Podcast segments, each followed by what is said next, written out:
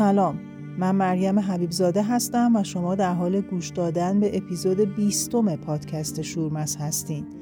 شورمس یک پادکست اجتماعیه که هر بار یکی از مقالات آقای شارمین میمندینژاد در روزنامه شرق در اون خونده میشه و در مورد یک معضل اجتماعی صحبت میشه.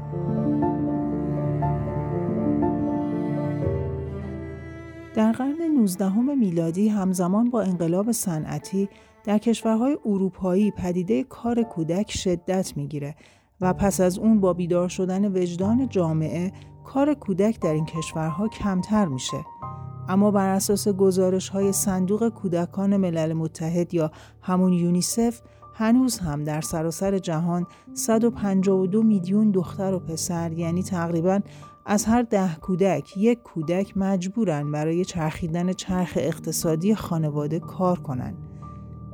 تقریباً نیمی از این کودکان در شرایط خطرناک کار میکنن یا استثمار میشن و نزدیک به نیمی از این کودکان، حدود 72 میلیون نفر، در آفریقا و 62 میلیون نفر در آسیا زندگی میکنن و بیش از 70% این کودکان در بخش کشاورزی مشغول به کارن.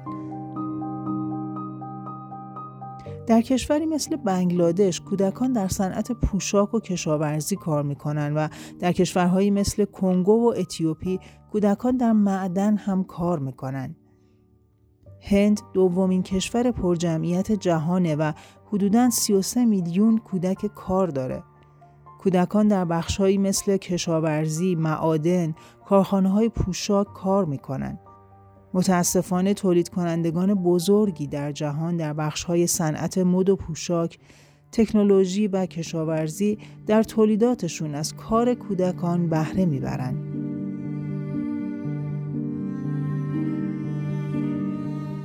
در کشور ما وقتی که صحبت از کار کودک میشه، اولین تصویری که در ذهن اکثر افراد جامعه میاد، کودکان سر چهارراه یا کودکان زباله‌گرد هستند. اما واقعیت اینه که کار کودک اشکال پنهانی هم داره که به چشم جامعه کمتر میاد.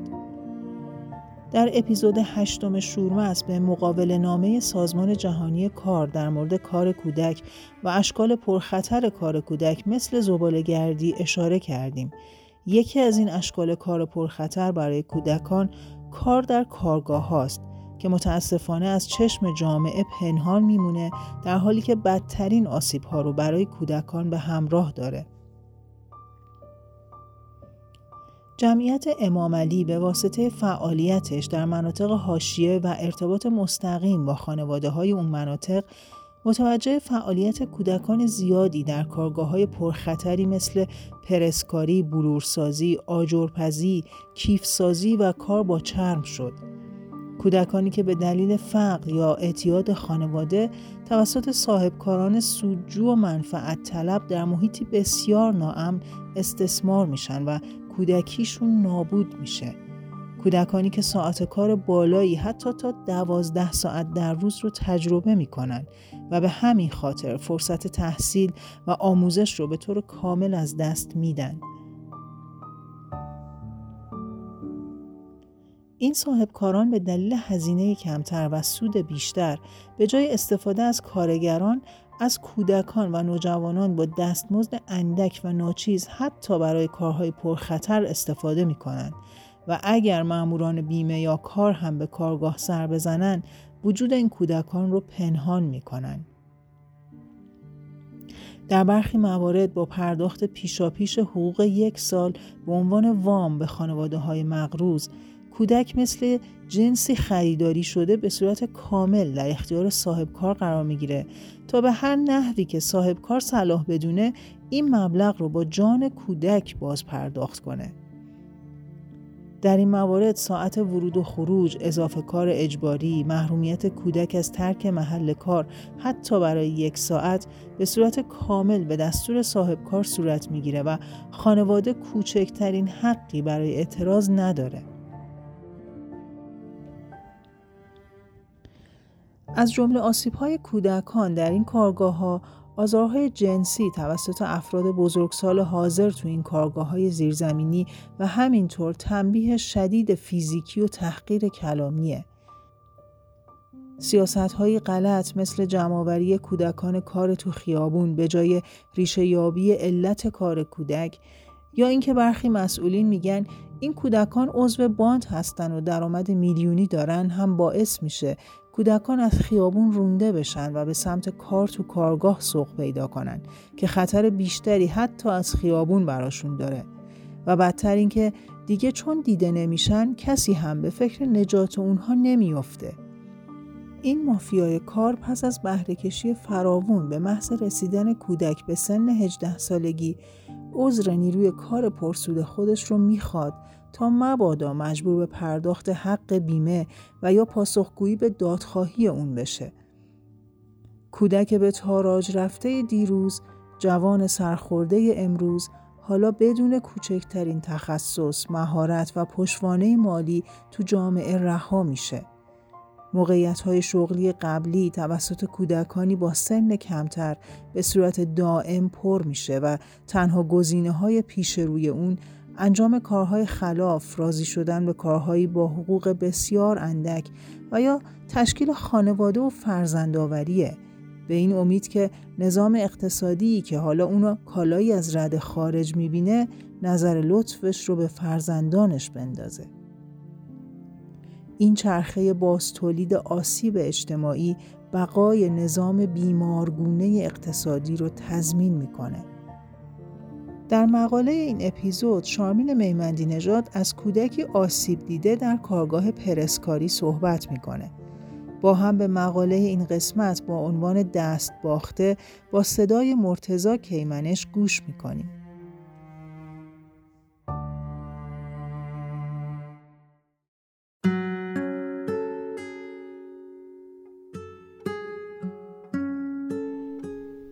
دست باخته، 19 نوشته از سلسله یادداشت‌های هفتگی شارمین میمندینژاد، مؤسس جمعیت امام علی، در روزنامه شرق.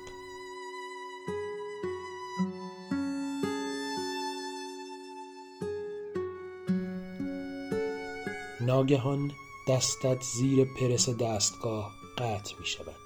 فریادت با فواره خون بالا می گیرد.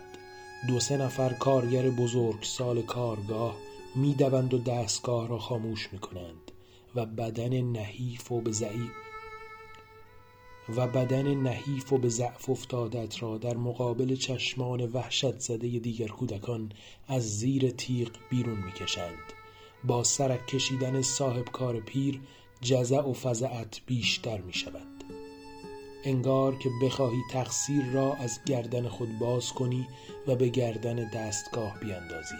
صاحبکار هشدار داده بود که اگر مراقب نباشید و دستتان را ببازید اخراج می شوید.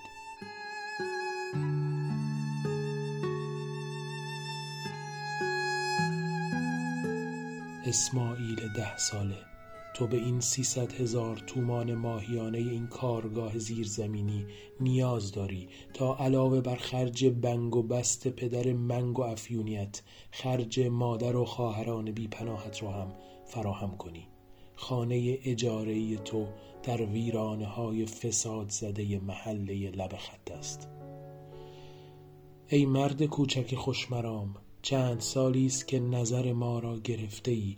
با 2 خیره درشت مشکی رنگت به دور دستها و لبان همیشه دوخته‌ات در پاسخ به سوالاتی در مورد زندگیت محزون و مغموم میایی و حسرتی سنگین و همیشگی معصومیتت را بیشتر می‌کند. تو هیچ وقت نیستی. از ساعت 7 صبح تا 9 شب به سر کار نامعلومی می‌روی. وقتی برای درس خواندن نداری. زمان و اوقاتی که در ساحت بازی کودکی ها زیبا می شود برای تو همیشه در مضیقه است. امروز دست باختی. اگر اندکی از انگشتانت مانده بود در حد 2 انگشتان دست محمد 12 یا ادریس 16 یا حتی اگر یکی از انگشتانت سالم مانده بود همچون دست رضای 9 می توانستی به کارت ادامه دهی و نان بخور و نمیر را به سفره خالیت ببری. رد خونت را شستند از روی بیرحمی تیغ فولادی سنگین و صفحه زمخت و سرد دستگاه. دست باختی و با پار کنف کثیفی زخمت را بستند و عذرت را خواستند و تو را به سکوت واداشتند تا نگویی بر سر دستان کودکان این محله چه آمده است. بعد تو را به درمانگاه محقری بردند که بی سر و صدا عادت به جمع و جور کردن زخمهای خونبار امثال تو دارند. با تحقیر و تشر به خانه رفتی. پدر برخاست از نشگی همیشگیش تا تو را به سیلی و شلاق تربیت و تأدیب بگیرد و زیر بغض مادر و اشک خواهرانت از پدر بودنش خمار شود.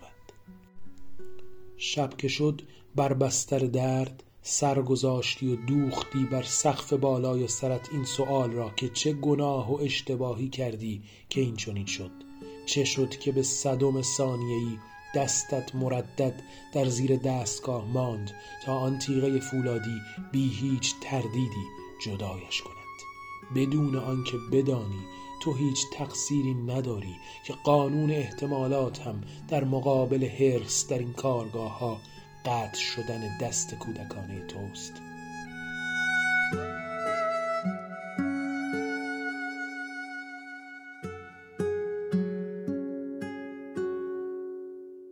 صدها کارگاه که بدون هیچ نظارتی با حضور کودکان به تولید اسباب بنجل با قیمتی پایین می‌پردازند تا با چین و ماشینش رقابت کنند. کارگاه‌های بازیافت زباله، ذوب پلاستیک، شیشه و بلورسازی، دوخت سنگین، گونی‌سازی، آجرپزی، کوددامی و غیره. تا مردمان و مسئولان فکر کنند کودک کار تنها بر سر چهار راه‌ها و خیابان‌ها کاغذ فال به دست ایستاده است. تو دست باختی به خاطر تولید دسته قوری فلزی که معلوم نیست چای صبحگاه چه کسانی را در این سرزمین دم خواهد کرد. ای ذبیح اسماعیل، سرنوشت تو به خاطر آن است که دستانی بی هیچ تردیدی و یا ترسی از احتمال قطع شدن نان از سفره مردم برمی دارند تا در خواب من و ما عاقبتشان را بر بی عاقبتی کودکان این سرزمین بنا کنند. پس ای اسماعیل های کوچک، برای کسب نانی بخور و نمیر دست به زیر تیغ فولاد و صفحه آهن ببرید. احتمال قطع دستان شما بالاست.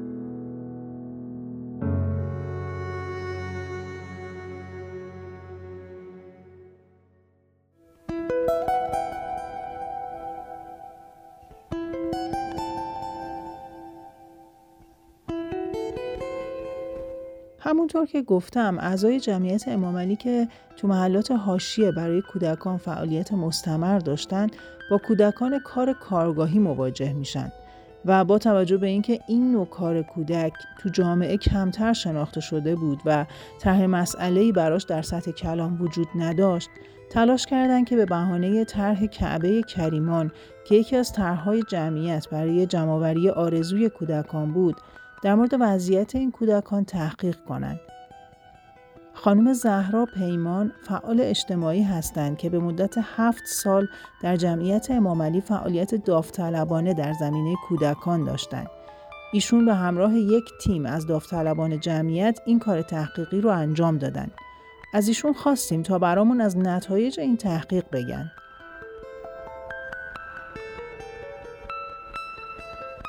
ما جامعه هدفمون رو بچه‌های کارگاه و در واقع بچه‌های کارگاه‌های صنعتی و کارگاه بازیافت گذاشتیم و رفتیم اونجا شروع کردیم کار کردن. با طرح کعبه اینجوریه که شما میری با این بچه‌ها صحبت می‌کنی، هر سال با یک سری از جامعه هدف خاص که حالا آرزوهاشون چیه، آرزوهاشون رو برآورده کنی و حالا در چند سال اخیر هم بنابر اون اهدافی که جمعیت داشت این بود که ما بتونیم دیتابیس و اطلاعات و مطالبه گری اینا رو هر کدوم از این جامعه‌های هدف داشته باشیم. بعد از اینکه نتایج اون طرح اومد ما دیدیم که چقدر فاجعه باره توی بحث کارگاه ها.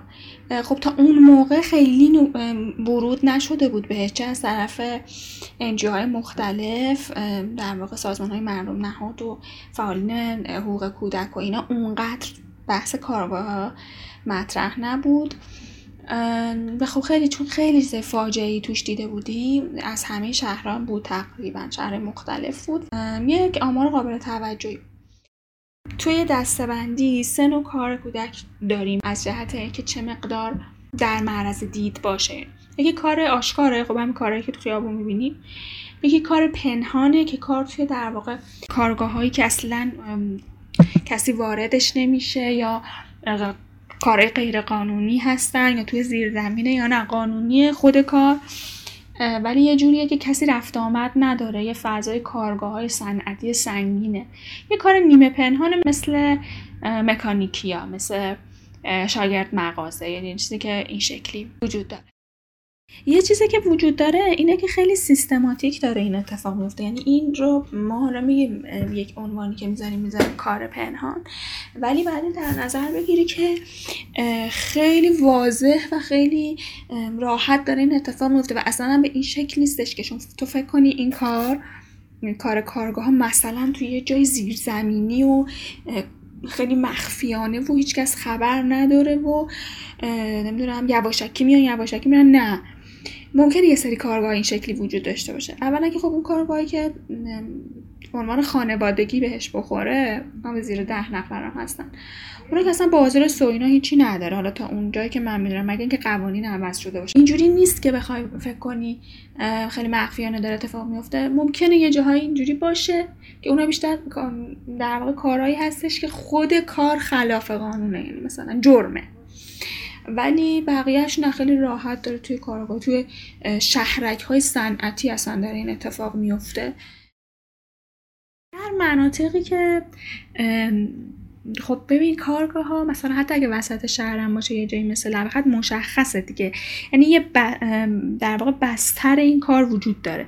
خانواده هایی که تو منطقه زندگی میکنن میدونن فلانجا کارگاه هست، خب یه بستر وجود داره. حالا یا خودشون مراجعه میکنن یا این شکلیه که یه خواهر یا برادر یا پدر یا مادر اونجا کار میکنه و خب بچه رو معرفی میکنه یا همسایه معرفی میکنه، چون معمولا از خانواده هایی هستن که خب نیاز به کار دارن، یعنی خانواده های طبقه کم درآمد هستن.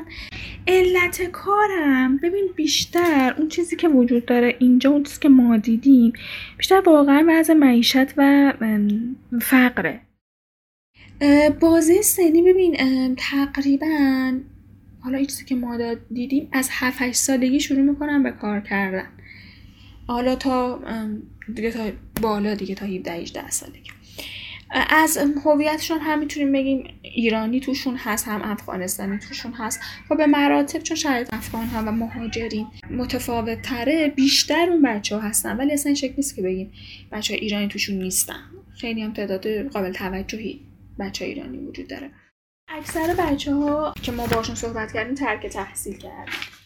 وضعیت توی کارگاه های بلور خیلی وحشتناکه برای بچه ها، هیچ گونه وسیله ایمنی ندارن. مواردی شنیدیم و دیدیم که مثلا آسیب چشم داشته، چشمشون از بین رفته، شیشه پریده تو چشمشون، بریدگی های وحشتناک، سوختگی های زیاد صورت، دست ها، گردن، پا، همه موارد این شکل.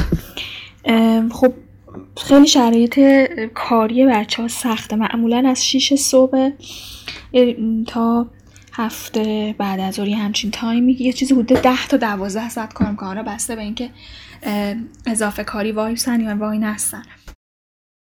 چیز عجیب تر این که خب دختر بچه هم متاسفانه تو این کارگاه بلور با این شرایط وحشتناکش کار میکنه. آزار کلامی و جسمی فراوان وجود داره، از خود کارفرما و سایر کارگران هم آزار میبینن جسمی، یعنی کتک میخورن اگه کارو خب حالا مثلا درست انجام ندن، یا اینکه شوخی کنن یا حالا اصلا هر چیز دیگه‌ای اثر کتک میخورن و آزار میبینن.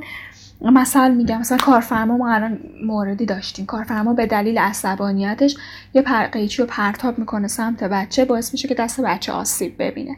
مثلا ما تو آسیب‌های دیگه مثلا قطع عضو داریم برای بچه‌ها، یا مثلا توی بحث آزبست و سیمان و اینا که کار میکنن یه سری از بچه‌ها تو اون کارخونه ها مشکلات ریوی شدید دارن.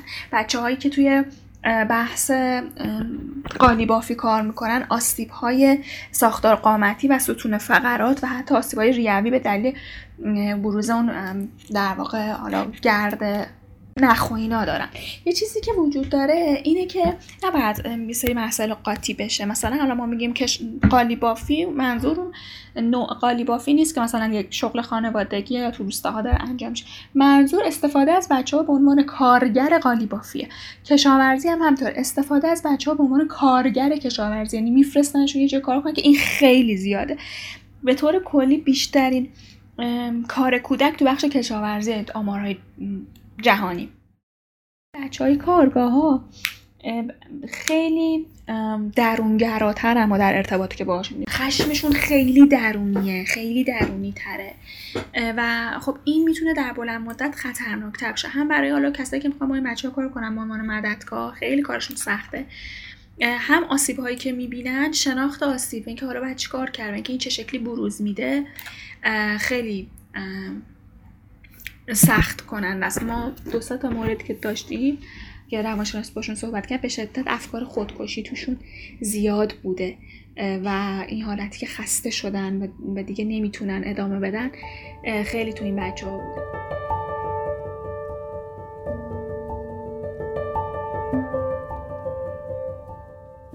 روز 12 ژوئن مصادف با 22 خرداد روز جهانی مقابله با کار کودک نامگذاری شده.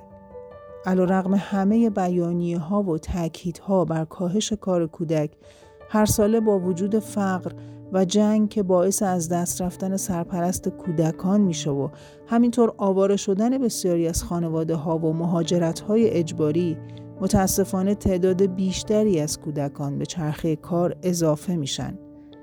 کاش روزی برسه که به خواست و همت همه انسان‌ها، کودکان در همه جای دنیا به حق کودکیشون برسن و بتونن بی دغدغه کار فقط کودکی کنن.